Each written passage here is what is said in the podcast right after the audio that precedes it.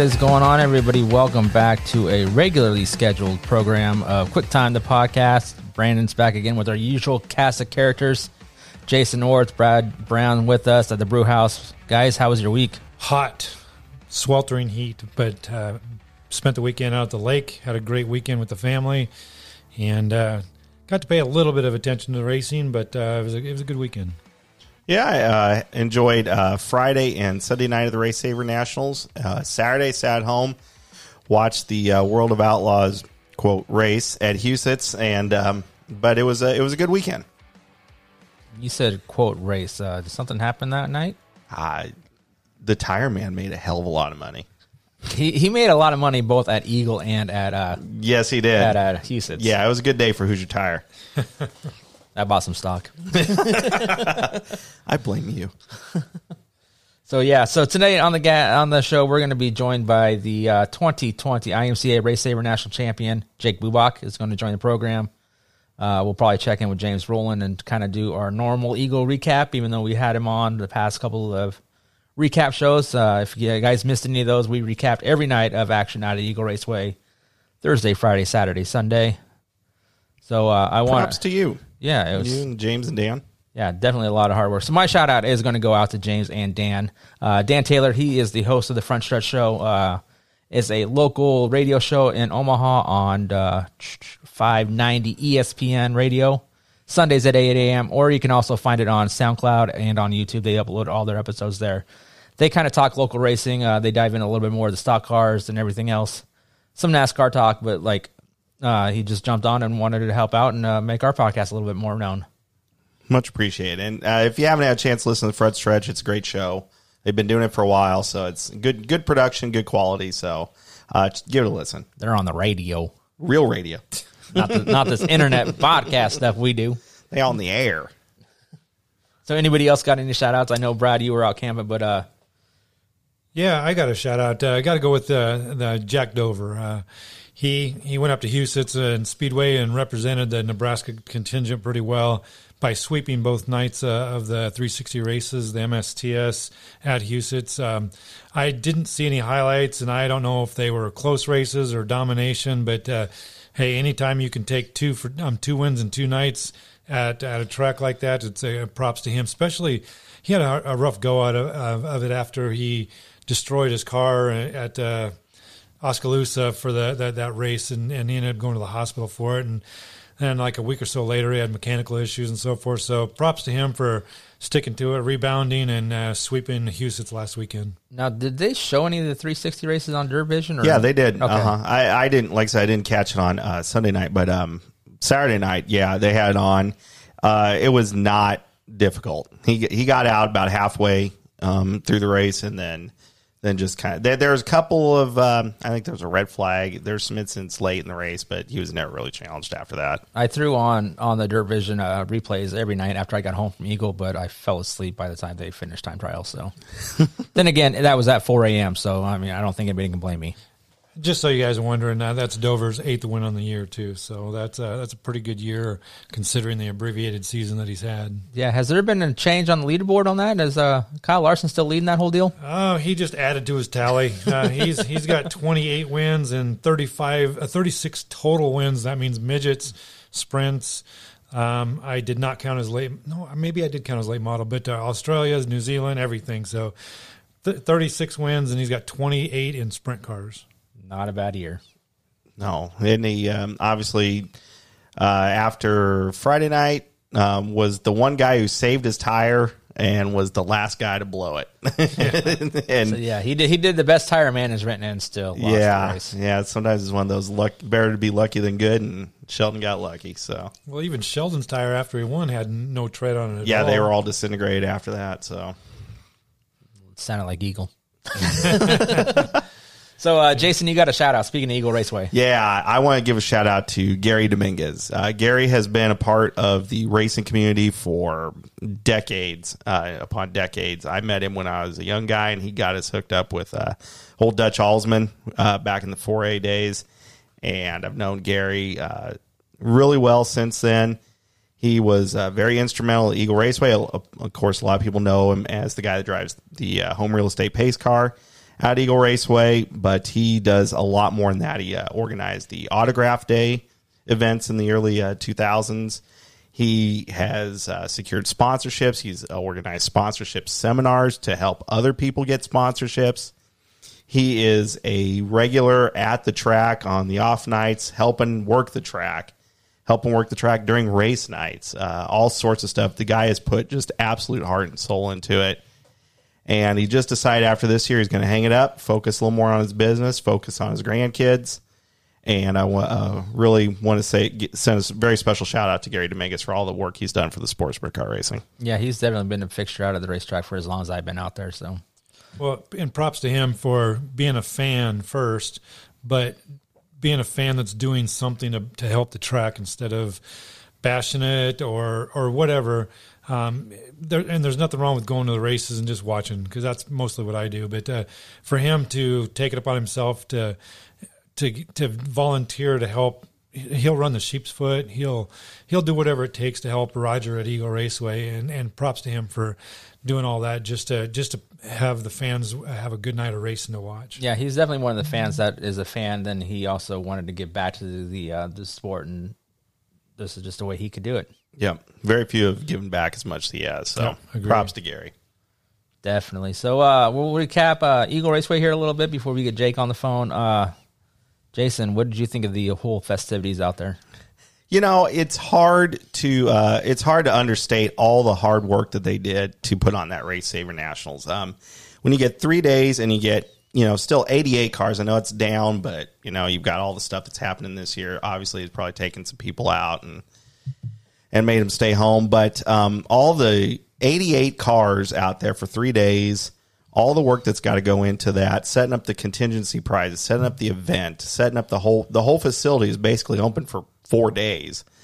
And so I, uh, you know, I think it's a it's a great thing, and I think he did a great job. And um, you know, some people were complaining about the track, and I, I think those concerns or those, they're wrong.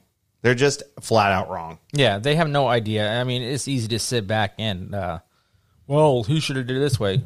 You do, you don't know what was going through his mind. You, you got to look at the weather forecast. He is the forecast was not favorable for Roger by any means. No, it was hot. It was windy, and you know, I you know, uh, Friday night track went rubber down about the D feature, and by the time C was coming around, guys were losing tires. It was burning burning the tires off of the car off of the cars. And I get it, you know, and he reworked it and then reworked it again. And, and there's a lot of reworks into the track. But what there, there, was a fan that got out on one of the Facebook groups. And damn, worst race I've seen in 74, 74 years. years. And and I would have to say to that guy, you haven't seen a lot of races. Yeah, then. you haven't seen a lot of races, or give me the lotto number because you're the luckiest sob I've ever met. You know, not to see race quote that bad what people are for failing to understand is one, you got 88 winged sprint cars going out at 5:30 in the afternoon starting. So you're tearing that up. You got 11 heats. You're going to run from the H through the A feature, 14 to 18 laps of feature. So you're putting down 2 to 3 nights worth of racing before you even got to the C feature. Exactly. And so to sit there and complain about that, and then to say, well, there, well, that A feature was just locked down. You know, he he made the track too good. You know, too wet. Well, first of all, the guys, the starting lineup is rewarded those who started, uh, who did well through passing points. So the fast guys are starting up front. Let's see, Tyler Drueke went from 11th to second. Tyler Grossenbacher 15th to seventh. Chad Wilson moved up seven spots. Joey Danley moved up three spots. I don't know what race you were watching. Was it the greatest race I ever watched? No. But was, was it, it a bad race? No. Hardly. No. And so it's so misguided. And then, you know, Sunday, um, put they they gambled, put a lot of water on there. It didn't quite pan out.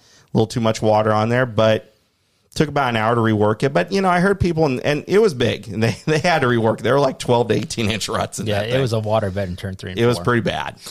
but you know, they just kept running the discs down, cut it down, packed it in, and then, you know, you hear people up there, you know, complaining and bitching and, well, you know, if, if so and so were here, you know, I, you get that fixed. Well, you know what? I saw so and so. He's riding on a golf cart, you know, and I, I'm not going to say who it is, but it's like, it, he's a perennial bitcher at the track. I'll just leave it at that.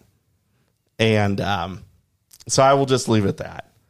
So my point is, Brad and I are confused on who this is. I, I, I will. Yeah, I'll discuss it off there. But the point is, like, I saw him on the golf cart, and there ain't no blade, there ain't no sheep's foot, there ain't no packing, there ain't no water on it. What are you doing? You know, if he's going to help, then then get down there. Otherwise, it was an hour later. Everybody got out of their cars, and you know what? We had a great track after that. We had a great race after that. It came down the last freaking lap. Yeah, I mean, props to Roger. Yeah, he he admitted that he screwed up. It was embar- Yeah. it was embarrassing, but he took the time out and fixed it instead of like, fuck it, we'll run it. Who cares? Yeah, just run it in. You know. Yeah, no, he took the time to fix it, fix it right. Yeah, it took a little bit of time, but he saved a lot of time at the end. Yeah, and it was it was a good track after that. You know, one thing was a lot of it was um, he really tried to keep it from getting ruddy, and with all that water on there, he packed it in pretty tight, and in some cases it burned him, but it did not get ruddy. You know, and even after they cut the track up, it it still was fine. Yeah, we've had the lowest eagle flip count in the last since since the inaugural race. Yeah, there were two times I heard him on the radio too. He said, "I don't want to get these give these guys a shitty track to run on," and that's why he went out and redid it.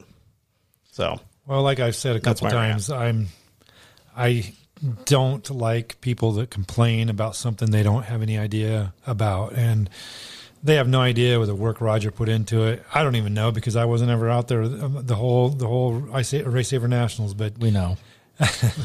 but uh, to sit back and think that you can do it better or be critical of, of what he did, I mean, sometimes you got to take a chance. I mean, no track in the in the world is hundred percent uh, racy every night. So Even Knoxville has shitty nights. absolutely, Oh, does. yeah. and and they arguably have the best in the business. So. Um, Three months ago, when you were at home on a Friday, Saturday, Sunday night, not watching any racing, I'm sure that guy was still bitching. So, you got to just you got to take it for what it's worth and just just enjoy what you were at and and drink another cold beer instead of complaining. I guess. yeah, Yeah. Like your mom always said, if you don't have anything nice to say, don't say anything at all. tracks for sale. Yeah. Yeah. Yeah. Put your Yeah, money for where your mouth is, Yeah, bud. what what did, uh, what did Gary tell us? and One percent down. Yeah. so then good to go. yeah. Like 300 grand down. I think Yeah. it'll be all right. yeah Does he take bad checks? No comment. I, I wouldn't. I wouldn't own a racetrack if that was. I mean, if I won the lottery tomorrow, there is no way in hell I would own a racetrack just because of this this dipstick that's complaining about the track. I mean, you can't please. There's always going to be somebody mad at you every night. And if I'm a millionaire, the last thing I need that to worry about is the stress of somebody getting mad for no apparent reason. The, the, I ran out of hot dogs at the concession stand, or mm, Pickles or aren't green enough. I'm selling Bud Light instead of Miller Lite, or whatever. I, I don't. There's no way I would deal with that. See, I would tell them to go fuck off, get the fuck out of my racetrack. I have no problem with this. What Jason, trailers have wheels and racetracks don't? yeah, so Jason and I, we, we were, we, you know, we were bullshitting up there and you know talking about what we would do to the place if you know not the whole not my money. Not deal. my money. So yeah, I mean, if I won the lottery, I'd own a racetrack. I'd do like what Todd Queering does and own the racetrack and hire someone else to run it for me. It's it can be a thankless job. I mean, you got to really want to do it, and you got to you know whatever you got to say is Roger has. It, for whatever you know, whatever you think of him personally, Roger has done a great job of building that race saver program up into a, a big show. And to think that he doesn't care about sprint cars, or whatever, he could he could have thrown him out there in 2013, Yeah. and he didn't. Yeah. Yeah, I mean, if you look at what I mean, there's race savers all over the country now. It started, you know, It's- just you know, we started. I'd with, argue it's know, probably the largest cars. largest group of sprint cars now. Yeah, I think that's hands down. Compiling my winners list, there's 305 races in, uh, geez, almost every state, and it's so hard to find results for all those 305 races. But uh, um, yeah, they're they're everywhere. They're like uh, they're like flies. They're just everywhere. Yeah, and, and, and I completely understand why you're going to run a 305 because not everybody can afford a fifty thousand dollar 360 or or a sixty five thousand dollar 410, and so I completely understand why you're doing it, and and I'm glad you're doing it. But uh, um, yeah, they they are everywhere. So yeah, it's definitely it's definitely taken over. I mean, you you could say the ASCS 360s were were the uh, the majority holder, but now this race saver program is definitely taken off. Yeah, and it's nice to have a, a you know their marquee event right here in our own backyard. yep. Yep, definitely cannot complain with that. So Yeah, I, I it was, do just, want it to. was just a long four days. I'm just glad to be finally done with it. It's it's kind of like Knoxville. I mean, it's it's fun while you're going on with it, but it's a long couple of days. How did I hear him say? You hate to see it end, but you're glad it's over. Yeah. So I do want to give a little bit of a shout out to Don Droud Jr. picking up a win with the Midwest Wingless Sprint Car Series. Uh, they primarily run out of Missouri and maybe a little bit of Kansas, but uh, he picked up a win at Bethany Speedway, and uh, he got second the previous night. And I drawing a blank on what track that was, but uh, uh, he finished second in the points uh, behind Wyatt Burks. But shout out to um, Don Droud Jr. and Mark Birch Motorsports. It's definitely kind of weird saying we're wrapping up points champions. Yeah, I mean, it, it felt seems, like we just got started. Yeah, it definitely seems like the season just got started. But if you look outside right now, it's cold. It's probably going to snow by the time we're done here. Yeah. so, season's over with. Yeah. All right. So with that being said, we're going to take a quick break, and we will jump back on with Jake Bubak, the winner of the IMCA 305 Race Saver now. Yeah, you damn right. I got what happened out there. I'm fine. I just had to deal with my asshole uh, teammate Steve Kent. Uh, wasn't happy with me for crowding but shit, I want to win. Come here, come here. Come here, come here. Pisser. Piece of shit. All that stupid ass flagman. They got a dumbass flagman that can't see. All right, welcome back, guys. We are now joined by the latest IMCA Race Saver 305 national champion, Jake Bubak. Jake, uh, pretty successful weekend. You knocked off your uh, another Race of Champions win on Saturday night, and uh, you took home the big prize on Sunday, man. Just kind of talk about your weekend a little bit. Yeah, we're honestly we well, we came out for a race of champions heat race, and it was uh, it was a pretty tough heat race, and we were starting in the back, and we were able to win that. So I was going into uh, the first prelim night pretty confident, and uh, we weren't very good. Very disappointed with our uh, Friday night efforts, but we came back and were able to win the race of champions and got our got our other car a lot better, and were able to finally pick up the Sunday night win, which was great. Yeah, you mentioned you were a little uh, disappointed in your uh, your prelim uh, efforts on Friday night. Was that a lot to do with maybe the, the track conditions, or was it just more or less uh, the car setup and driver mistakes? Um, a little bit of both. Um, they obviously we didn't want the the rubber like like that were the F and D and all those lower mains had to run through. So, uh, like, I was very grateful that he reworked the track, but he just made they just made it a little too good, and it was just around the bottom pretty much for 25 laps, and you really couldn't pass anybody. But uh, we didn't have the car real good, and we ended up hurting some tires. Just the way we ended up having them cut. Um, so we we kind of learned the hard way there, but we were still able to get locked in, and it, it actually put us in a great starting spot for Sunday. And talk to us about uh, the Sunday race. Uh, it was it was kind of drama filled. We had some uh, you know, Ethan Barrow, Friday night winner, got out and started running with it. Uh, you were coming along, but then we had, you know, yellow flags, guys spin out, guys run the lead. Kind of take us through that uh, through that A feature. It was wild for sure. Um, the start was kind of ragged there, and then um, Tyler Drueke kind of went in there and hit that hole really bad and bounced across in front of us, and that was definitely a scare, especially on lap one. And, and then after that, it was kind of attrition um, with with Ethan breaking that wheel center, and then um, I think Joey Danley. I'm not sure if he hit the hole or or hit a lap car or whatever it was, but he spun right right in front of us too, and we were able to avoid that. But we had a pretty good car, and uh, the track the track was pretty good. It, it was actually it was really tough and tricky in three and four, and um, I kept getting real tight over there and about gave it away there on the last corner. So that was that wasn't good, but just very very relieved that we were able to finally finally win that race. Now, uh, when you when you took the lead, when you got around Tre- Trevor Serbus, uh, Trevor kind of went to the bottom. Was that kind of a just a lap traffic kind of deal when you, you could stay up on the high side and, side and kind of go where the lap cars weren't? yeah, it ended up working good. He he caught that lap car just at a, a wrong time for him and a perfect time for me. And um, the lap car was very indecisive and kind of went in the middle. Um, and there was a big hole there on the bottom of one and two. And I don't know if he hit it or had to slow down just enough to go underneath the hole or what. But I was able to get a get a big run and clear both of them on the top. Um, that's how I ended up getting the lead from them. Jake, you said you were uh, tight in three and four. Um, as a driver, um, can you tell knuckleheads like me that have never been in a sprint car, what do you do as an as a, as a driver to adjust to that and help uh, help keep your momentum up and and not not uh, cost yourself anything when you go into three and four every time you make a lap? Well, it's a little bit easier when you're by yourself because um, you can you can run the car a lot harder. When I was having my problems, um, it was when I, I was behind a, a lap car, a '76 car, and he was going in just slower than I was, and I couldn't I couldn't I don't know the the cushion was really deep over there, and you had to be on the gas really hard. With 305s having such little horsepower, you don't you don't have anything in reserve when you're running the top um, as far as tire spin to try and get you out of the cushion. And so I just, when I followed him in there, I, I got real tight and the front end pushed over it and I jumped across it.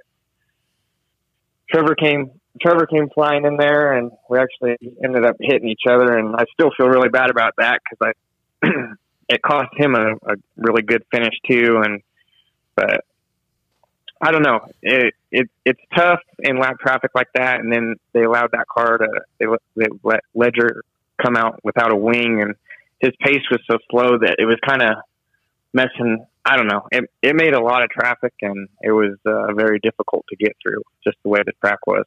Yeah, I was gonna just I was gonna ask you about uh with Cody coming back out there without the top wing on there. What was your thought when he went to lap him when you know you're flying up on a car and there's no top wing? It's definitely one of the strangest yeah. things I've ever seen. yeah, it was strange, but like I said, his pace was so slow that you're just the way you judge lap cars and timing of everything. It just it changed it.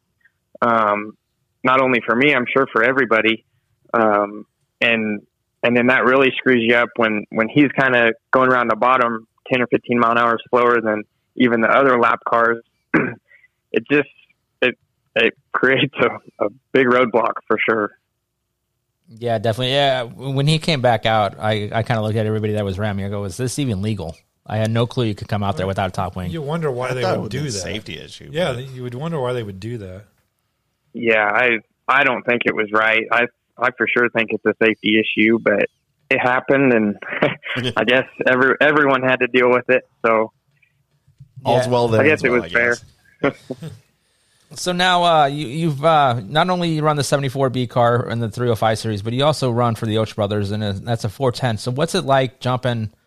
We, we taught the guys who you know jump from a 360 and 410 down to a 305, but what's it like jumping from the 305 up to the 410? It's real tough. Um, the speed and the horsepower between the two is is insane, and and then obviously the I don't want to say the level of competition, but the 410 drivers are much more experienced and professional about what they're what they're doing. Nothing against the 305 guys and, or myself, but it's it's just a whole different level for sure. Um, but I definitely enjoy it a lot more than it's it's tough, but I love getting getting the opportunity to go do it. Yeah. With that being said, you uh, you're going to run with the Outlaws over at Dodge City for the uh, what is it? The Boot Hill Showdown? Is that what they're calling that race? Yeah, yep, we'll be there Friday and Saturday night, and then if everything goes right, we're supposed to go to Lawton and Devil's Bowl the following weekend with them also. Yeah, definitely. You found success in the 305 over at Dodge City a couple weeks ago. Are you hoping to maintain that momentum? And uh, what, what's what's ultimately your goal for uh, running with the Outlaws this weekend? Well, we ran there last year, and we ran we ran really well in my dad's car. So we do have a lot of laps there, and I don't know. I, I don't. I certainly don't expect to win or have any expectations about doing that. But if we could run in the top ten, that would be great. How how long do you?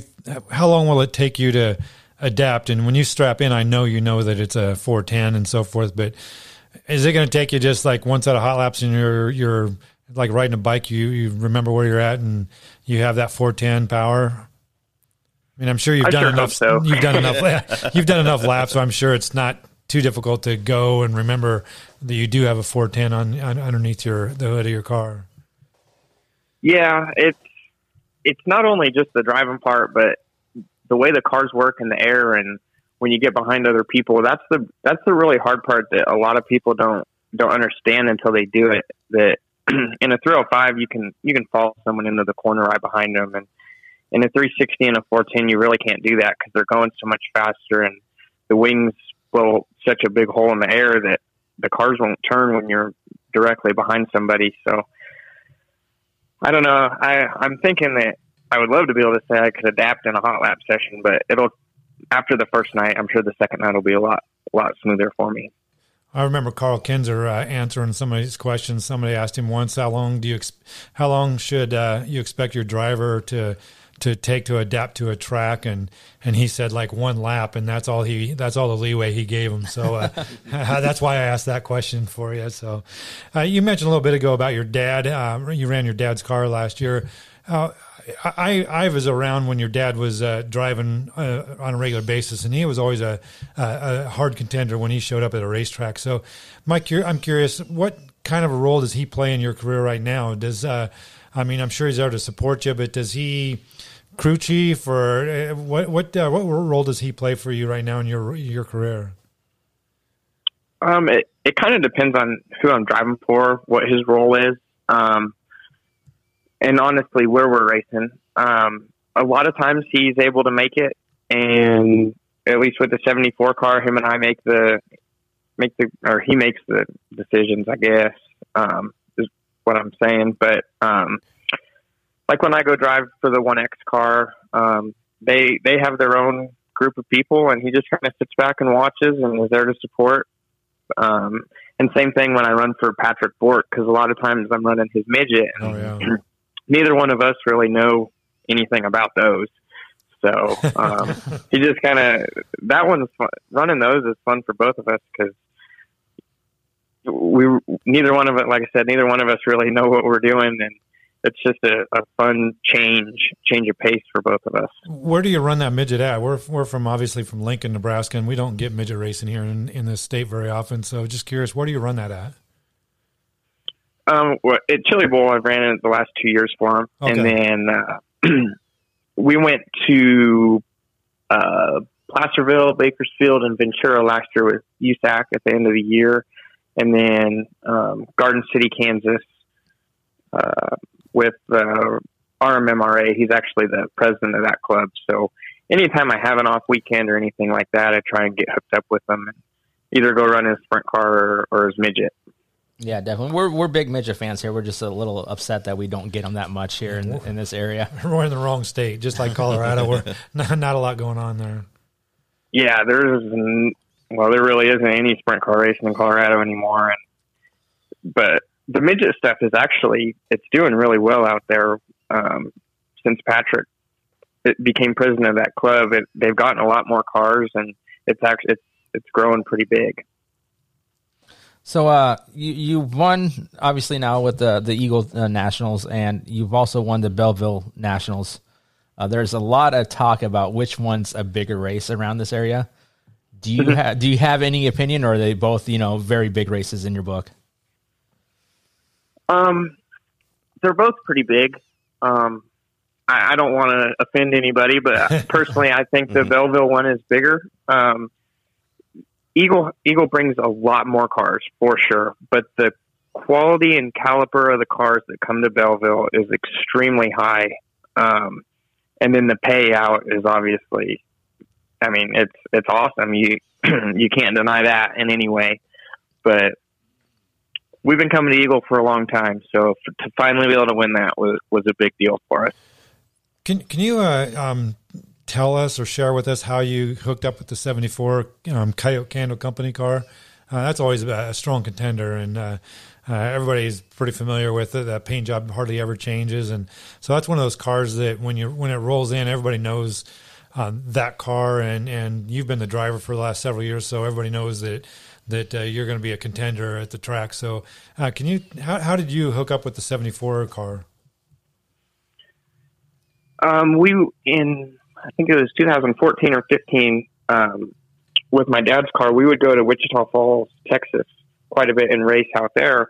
And John Carney and, and Ben, they would they'd be racing there. And Ben told me that I was their biggest competition. So when him and John went separate ways, um, we actually we actually met with Ben at the PRI show. Um, we got hooked up with him there, and then he called me a couple months later and asked if I'd be willing to drive his car. And um, I drove out here to Lubbock like 30 times that summer to drive for him, and wow. the, the next year I finally it was it was just more realistic to move out here than than to travel ten hours one way every weekend for for that long. So that's actually how I got hooked up with him, and we've been together ever since. It's been it's been a very good partnership. It's been a pretty good move for both of you then. Yeah. Well, you got uh, eight wins on the year now. Can you uh, kind of um, grade your season for us and just, uh, I mean, has it been what you kind of expected? I know it's been a COVID abbreviated year, but uh, eight wins is a, a, pretty good year. Yeah, eight wins is not bad. I think, especially since I don't, I don't think we've ran over twenty five races. Holy, yeah, that's good because of the COVID stuff. Which, yeah, that's good, but it definitely stinks to miss as many races as we had to, and they're still getting canceled to this day. Um, just before I left for Eagle, we found out that the ASCS race at Texas Motor Speedway got canceled, and that's a that's a big one that we have a lot of fun going to. It's just the the hype around the NASCAR weekend and that Tony Stewart puts it on. It's it's a big deal. So that really stinks, but I don't know. We're we tried to make the best of it, and it's going pretty good. And luckily, I do drive for other people, so um, if if something were to get canceled, I could. I've been calling and trying to find other things that are available during those times. So yeah, eight wins on the year. Uh, you're 19 short from catching Kyle Larson. Uh, what's your plans for the What's your plans for the end of the year to catch up with him? Well, I probably won't even race 19 more races this year, so that one's definitely out of the picture. but um, we really don't have a whole lot left. Um, a th- those couple outlaw races, hopefully, if everything goes well, and then we'll go run the ASCS National Tour race at Devil's Bowl, um, the Winter Nationals, and that's really that's probably going to end it for us. Yeah, this this this season started late, and it seems like it's ending way too early than what it actually is. But uh, congratulations on the win! I want to thank you for jumping on with us, and uh, we hope you uh, have success this weekend with the Outlaws. All right, thank you. Thanks for having me. Yeah, thanks a lot, Jake. Thank you. Jake. All right. Bye bye. Bye. All right. That was Jake Bubak, the winner of the IMCA Race Saver 305 Nationals at Eagle Raceway. Pretty successful year. I mean, he's not going to catch Kyle Larson, but eight wins is nothing to you know that's not your hat at. at. Well, to get eight wins in what three different cars, that's that's yeah. pretty good. I mean, that's hard to juggle. You got it different personalities, different setups, and different cars. Three tens, uh, four tens, three sixties, three hundred five. So yeah, you, you, really can't complain about that year. I mean, everybody always wants to have more wins, but uh, there's a lot of people who would die to have eight wins this year. Yeah, Jake's had a great, great season. Um, tough competitor. I think he, you know, I'd love to see him move up and uh, start making some more runs in the 410, maybe some bigger shows. He's definitely got talent. Uh, he, you know, just like you said, the ability to just hop into other cars and have success with them and I, I, I think there's good things ahead for the young man. Yeah, he's definitely always a contender, no matter where he rolls into when that 74B car's with him. So he definitely has a talent. He has the equipment, so uh, it'd be nice to see him, you know, make that next jump and see what where his career can take him. I agree with you guys. I think he's been really successful in 360s over the years too. So, and and I this is nothing against 305s, but um, it's it's time for him to jump up into the 360s and 410s if somebody can put a, a good ride underneath him. But uh, the um, the one X car out of uh, out of Kansas, um, the Oak Brothers, uh, that's that's a good car. Don Jr.'s taken that car to several wins, so um, maybe that's the kind of where he needs to start going. And and uh, um, he, he definitely needs to be in the 360s and 410s. He's he's a contender all the time. Yep. I'm definitely uh, definitely happy to see him win. It's that 74 car obviously, you know, it's tough. Um, just uh, there's only so many rides, you know, and yep. I think sometimes the the number of rides is dwindling and uh, like I said, it it's just great to see, you know, a guy like him with talent uh, winning out there. So, yep. Best of luck to him. Yep. And with that being said, we're going to take another quick break. We're going to jump back on with James Rowland and kind of just recap Eagle a little bit more. Now it's time for the Eagle Raceway Roundup with track announcer James Rowland.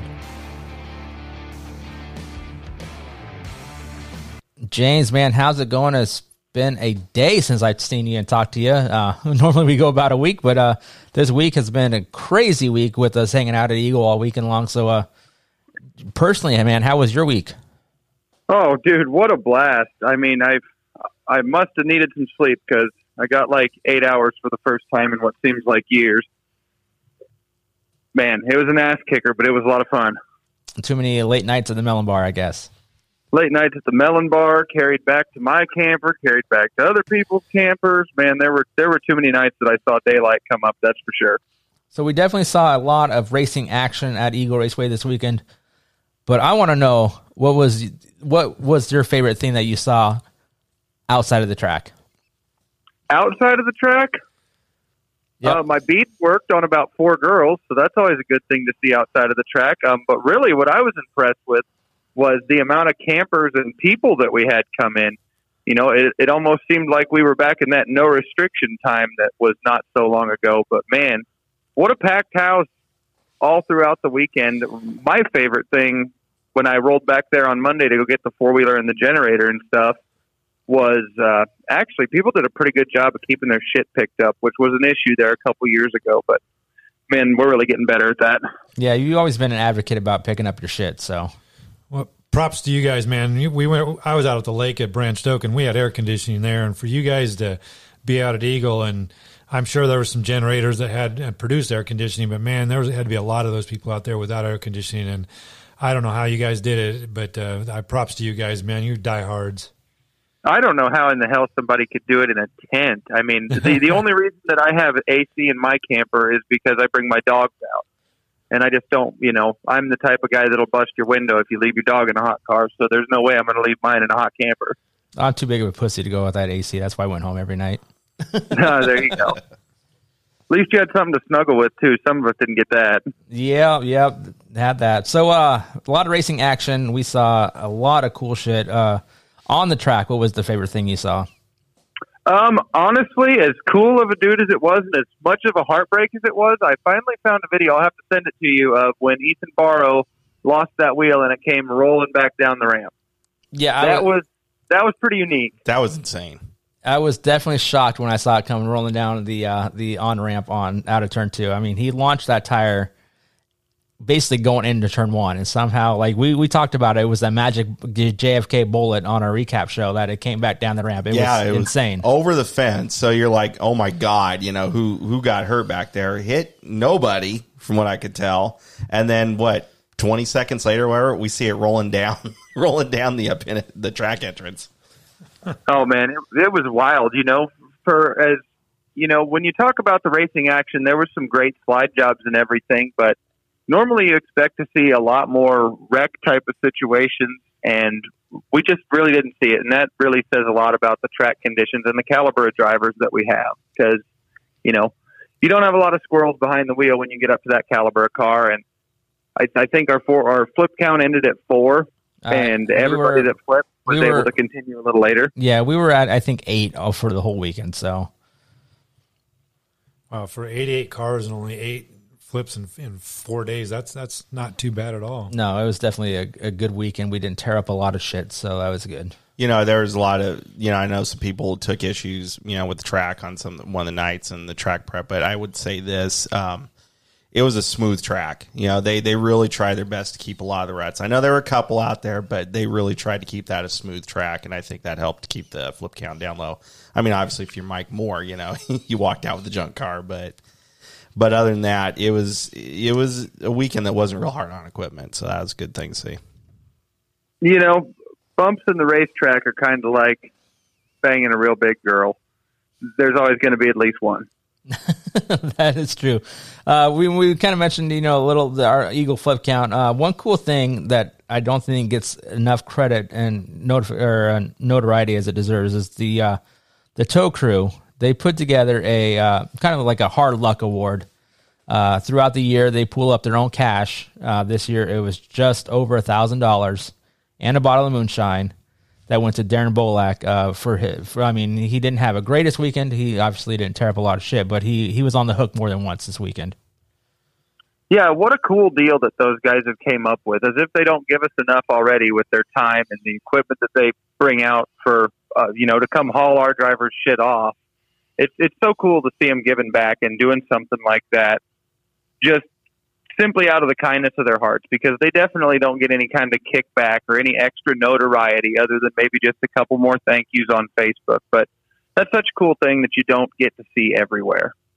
Yeah, it definitely is, and and I, I think the moonshine helped out. You know, for getting the weekend. Then when you look in your pocket, you find a you know a cool, cool grand and hard cold cash. It helps out a lot. That's pretty cool. Yeah, and you got the moonshine to wash down the sorrow. So, what kind of moonshine did somebody make it, or did they just buy it? It was homemade moonshine. Well, there you go. Yeah, it looked like looked to me like it was some of that apple pie moonshine. It wasn't no real Kentucky clear like my granddaddy used to make. Yeah. Definitely. Uh, yeah. Which, well, I mean, the apple pie is way way better tasting anyway. I wouldn't know. Well, we'll help you find out. yeah. So, uh, so grade grade the ra- grade the whole weekend uh, at the Eagle. I mean, what was uh, I mean, did it live up to your expectations? Was it uh, s- a little bit to be desired on a couple nights, or overall was it uh, uh, was it a pretty dang good race? And being an employee at Eagle, I think I already know the answer to this question, but I'm just curious. What do you, what's your true honest opinion on how how the whole weekend went? You know, my true honest opinion, um, Friday night, I was kind of with the drivers a little bit. It was a little slick for my liking, kind of a little more one lane. Like your top four finished, or your top four starters were your top four finishers. And then all the way from the back, you had B cars moving up and everything. So I kind of like to see a little bit more slicing and dicing up at the front. But when you get checked out like that and you've got the track figured out, then I can't take anything from you. But but as the weekend continued to go on, track conditions got better and better and better. And then Sunday night, we we were just in for one hell of a race. And uh, you know, the only thing that was really to be desired is is something that I can't get too upset over. I think there was like 122 cars pre-registered, and we ended up with 88, which is still an incredibly good car count. Nothing to look down upon. But you know, it was a little bit discouraging seeing you know more than 20 entries say they're going to be there, not show up. But this is also about the most fucked up year in any of our lifetimes. And, uh, you know, I'm sure there's some people whose work wouldn't let them travel, whose budgets ran out. Maybe they wadded the car up in the last couple of weeks and couldn't get something back together. So I, I'm not a real big proponent of excuses. You know, an excuse is a roadblock. And if you come across a roadblock, what are you going to do? Are you going to lay there and take it or are you going to drive through it? But, you know, this year I'll let them slide because it's a weird world we're living in. Now that we wrapped up the season over at Eagle Raceway, what's what's on your uh, your docket list? What do you, what are your plans? Uh, I'm thinking about quitting my job so I can go to I-80 on Friday. Probably won't happen, but it's a thought. um, I'm actually going to go check out some Fender car stuff. In October, I know for sure I've got some time off to go to the tradition over at Adams County. That's another thing we should add sprint cars to. Um, Fall Nationals at Beatrice.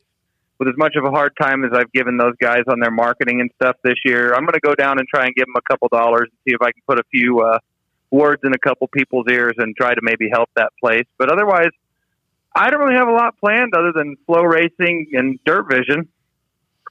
Yeah, you, you mentioned that you were you're thinking about quitting your job. I, for one, have quit a job to go racing before.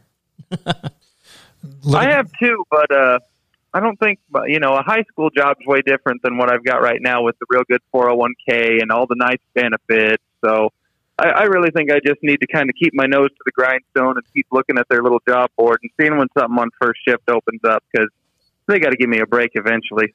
Well, look at Ken Shimmick's weather forecast. Uh, stay, go to work on Friday. I think you're going to be safe. okay. Yeah, Ken's about the only guy that I trust too, so I'll have to tune that in. All right. Well, I want to thank you for jumping on, and uh, once again, thanks for jumping on this entire week with us, uh, doing the recap shows. I had a blast with you and Dan after the races. Dude, I tell you what, you don't owe me a single bit of thanks. I think all my gratuity goes over to you and Dan Taylor because I learned a ton this weekend about the podcasting, a little bit more about racing, more about the marketing. It was a huge learning curve for me. So thank you for having me, and I'll come talk to you whenever you want. Yeah, you didn't learn anything from me because I'm just a hack and I'm just pushing buttons over here.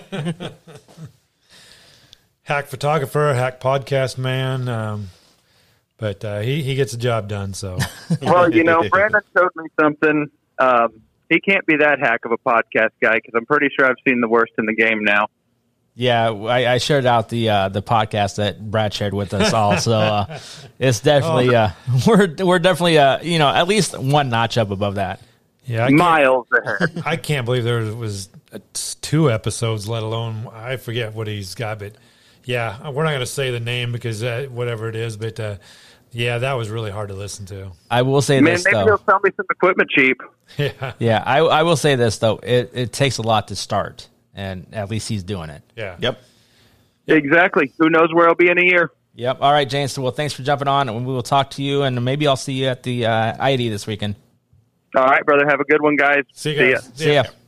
All right. Once again, thanks for James uh, jumping on with us. Uh, it's been a heck of a year. I want to thank him for coming on almost every week and uh, kind of recapping Eagle when uh, neither of us could be out there. Yeah, you know, we spent a lot of time other places, and James obviously got the eyes, the the ears, the pulse on the place, and sometimes he sees things that we don't, and he shares that with us in his own uh, special way. yes, his own special way. Yes, sir. I love you, James. All right. With that being said, we're going to take another break, and we will come back and uh, give us our, our thoughts on uh, track conditions a little bit more, and kind of recap the weekend or preview the weekend ahead. It's time for Thunder Relived. We dig deep into the USAC vault to relive the heroes of Thunder from yesteryear. Relive all the thrills, spills, and greatest moments from USAC's sprint, midget, and silver crown history with a roundtable, in-depth discussion from USAC's key figures, past and present. Watch Thunder Relived every Thursday and Saturday night at 8 p.m. Eastern on FloRacing. All right, welcome back, guys. We kind of teased it a little bit. Uh, we got the Bobby Parker Memorial coming up here at I eighty on Friday night, and then we have the Midwest. Is it is it the Midwest Fall Brawl? Is that the official title they're going with? Uh, yeah, it, it, I think it's just fall brawl. Yeah, Casey's General Store fall brawl. Yep, that's also at I eighty uh, Speedway. That's with the ASCS National Tour coming in. Uh, weather's not looking the greatest, but uh, right now my plan is to be out there Friday and Saturday. For me, uh, I I don't know that I'm going out Friday because I think Mother Nature is going to play play a major role. But uh, um, I do plan on going out there Saturday to the fall brawl. Uh, they're having uh, three years of lap money that's been saved up because of rainouts. That so they're going to have seven thousand dollars worth of lap money. There's going to be a three hundred dollar most laps led award by the uh, Knoxville Raceway, and then the Knox Vegas Fan Club uh, is offering five hundred dollar hard charger. So there's a thou- uh, eight thousand dollars worth of contin- contingency monies up for a grab, and uh, I want to. I think I'm going to. Believe it or not, I'm. I think I'm going to go out to the race. I, I do think I'm going to pay pit pass and park on the back stretch and sit in the back on back stretch bleachers just to stay away from everybody. But I think I got to hit this race. You know, the cool thing about parking on the backstretch is you can stay in your pickup truck. They broadcast the races on FM radio out there, so you can hear the announcers and be like, just like you were on the front stretch, but you're in the comfort of your own pickup. Got the AC going if it's hot, which I do not think it's going to be a problem this year. but uh, so yeah, and then if it happens to rain, you like I said, you're in your own truck. Well, my pickup almost got landed on by a sprint car parking on the inside guardrail, so we'll see what happens by parking on the outside guardrail. So correct me if I'm wrong, but the last time we, we had the fall brawl, Wayne Johnson did he didn't he walk out of there with a lot of money, or was that a different race that I'm thinking of? It was the fall brawl. It was a two day fall brawl, and you got if you won both nights, you won a fifty thousand dollar bonus. And he did did win both of them, but I don't know if that was the very last fall brawl that we've had because it's been so long. We've had three rainouts and since. So I think Johnny Gibson mentioned something like when you know they're qualifying around there. He said that I think that was the biggest uh, money race Wayne Johnson ever won. yeah, I know there was He's one won a more lot of after. races. Was there one more? Yeah, and and they could not get insurance money to cover that because the fall brawl because Wayne won- screwed it all up and took the money the first well, year. No, the, uh, Dover won it the first year, and Oh. and uh, Wayne won it the 2nd Mm-hmm. year. So um, so there was two years in a row. So uh, they they couldn't find insurance to cover it. So it just became a normal fall brawl with like eight thousand dollars a win. Yeah, if you're not aware of how a lot of these things, you know, with these contingencies, know, the giveaways, or you know, if you do this, win a million dollars, you buy an insurance policy for that. And they've got people who've seen all these things, and they'll run the numbers through, and they'll ask like for your results and things like. We we did this like for the pace truck and stuff like that. So you buy an insurance policy, but if you hit it too, you know, obviously the underwriter that's like, no, I'm not gonna, I'm not Yeah. gonna do this again. So Well, there was talk about changing how uh, back then, um, you if you won the first night, you were automatically locked into the front two rows of the second night. Well, the the, the year that they were looking for insurance, what they were going to do is they were going to do two completely different shows, and nobody was locked in the second night. But they still couldn't find uh, anybody that would be willing to put up an insurance policy for that, so it just became a, a two night fall brawl without all that bonus money. But uh, um, Alan DeHay stopped in or stepped in and started a lap money sponsorship. And uh, due to rainouts, there's uh, seven thousand dollars on the line. And what's cool about it is it's going to go to first, second, and third, fifth, tenth, and fifteenth. So if you're running fifteenth, you're still going to get some money, uh, um, of some bonus money from this. You know, we mentioned Alan uh, quite a bit on the podcast here uh, in the past couple episodes he's another one of those you know fans that actually stepped up and did something to help out with the sport. It's Kind of like what we were talking with Gary yeah, Yeah. uh, earlier in the show. Yeah.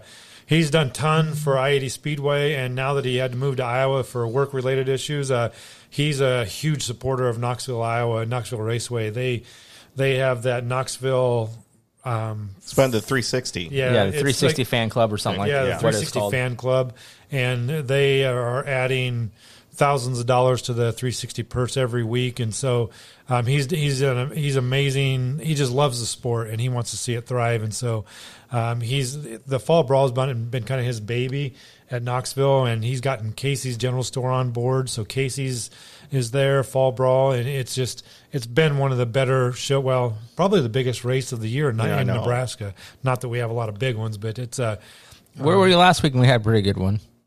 I was camping. But uh, I know that, like in Knoxville, I think they've mentioned him, you know, a couple times on Derby in 360 and about, and I think it was one of the announcers. I think it was Tony said basically gave Allen credit for basically resurrecting that 360 class Yeah. or Yep. bringing it up. So Yep. Done a lot for 360 racing, especially. Yeah, and I'm I'm hearing that all three McCarls will be there Saturday night, and they're penciling in Friday night, but it's all going to depend on weather and so forth. But uh, um, not very often you get to see uh, Austin Carson and Terry in a 360 on the same night, and of course Terry's in his own car now. They uh, he's done with the Destiny Motorsports car.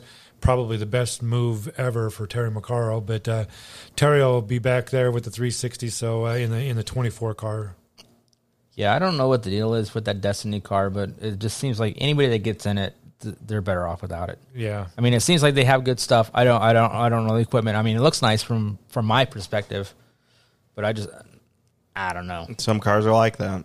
Have you guys heard any other drivers that's going to be there? I think isn't there an MSTS race or is that Friday? I am not sure.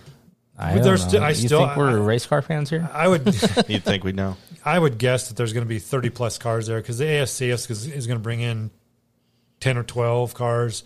Um, Knoxville's not doing anything, so I would expect Jamie Ball to be over there. Uh, the three McCarls. Um, I Probably see. Clint Garner down there. Clint Garner might come down. Saw if you come up to Houston. So yeah, so I, I would expect a good 30 car count, if not even more than that. with the with the season that got cut short, you're seeing a lot more Knoxville guys getting out than usual. And and for me, a thirty car uh, count it for one night of racing, I think is is pretty good. So I, I'd be completely happy with thirty cars. Yeah, I'm just excited. I mean, in the past two weeks, we've gotten to see 410s, 305s, and now 360s at, you know, within 20 minutes of our home. So it's pretty nice, you know, little area that we get to live in right now.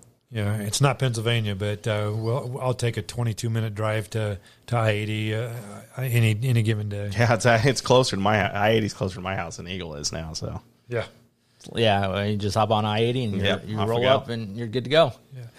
and they they have camping spots there. The weather's going to be beautiful. I think seventy-eight on Saturday. I think it is. Yeah, as long as we don't get any rain. Yeah, and and we're gonna make sure the track's ready to go because we got rain all week long up until um, Saturday. So uh, fans come out and, and support I eighty Speedway. I don't know all the support classes. I I don't remember reading up on that, but uh, uh, they'll have they'll have uh, a couple. Yeah, on on Saturday it'll be the super late models. Will be part of the sport class. So Oh, okay. it, it'd be a very good show. Yeah, you know, super late models are going to give us kind of a little preview of uh, what I 80 picked up with the cancellation of the Knoxville Late Model Nationals. They picked up that race, and uh, I don't remember what they're calling it, uh, but basically, The I eighty nationals. I yeah, think is all it is. basically the, I the think yeah, the I eighty Nationals. Yeah, basically, the late model nationals have moved from Knoxville to I eighty, which is a great pickup for the Kosiski family, and uh, I know you mentioned that you might go out there. I'm thinking about doing the same at least Yeah, one I, night. I think that's actually where I'm going to close out. Some of the reason will be actually some non-sprint car races. Well, on Friday it's going to be the Nebraska 360s with the Bobby Parker Memorial, um, Sport Mods, uh, BRLMS, so late models and compacts, and they start at 7:15. Um, I I'm pretty sure they have a pretty good payout. They have like 2,500 to win and Yeah. five hundred dollars to start. yeah, so- Dennis is putting a lot of work to make this a, a higher paying show than your normal Nebraska 360 race. And I feel bad for Dennis. All he wants to do is memorialize his dad, but it just seems like Mother Nature always has other plans for this race, no matter what part of the year it's in. And so, hopefully, uh, Dennis Parker can get this race in for that for his dad and honor the his dad and the Nebraska 360 Sprint Series and put on a pretty good show. And and hopefully, it all works out. Yeah, definitely. And with that being said, uh, we we want to pass on a little little bit of sad news. Uh, right before we recorded this episode, we found out that uh, longtime sprint car owner, uh, father of Billy Alley, uh, Stuart Alley, passed away over the weekend. Uh, pretty sad deal. We just want to give everybody our thoughts and prayers, and uh, just keep the Alley family in your thoughts right now. For sure, it was a sad deal, and Billy Alley's been a, a, a fan favorite for years. Uh, we all miss him, and and his dad was a staple. Uh, he was the backbone to Billy Alley's career. So, um, sorry to hear the passing of Billy's dad, and uh, our prayers to the family. Yeah, definitely. It was, you know, it was sad to hear, and it just came along. Uh, pancreatic cancer come along very suddenly, and uh, just uh, again, thoughts and prayers to the whole family. Yeah, definitely. So, uh, Billy, we're thinking about you. Um, if you need anything, we're all three of us are here for you. So, uh, that being said, we want to thank everybody for jumping on the podcast with us, and we will see you next week.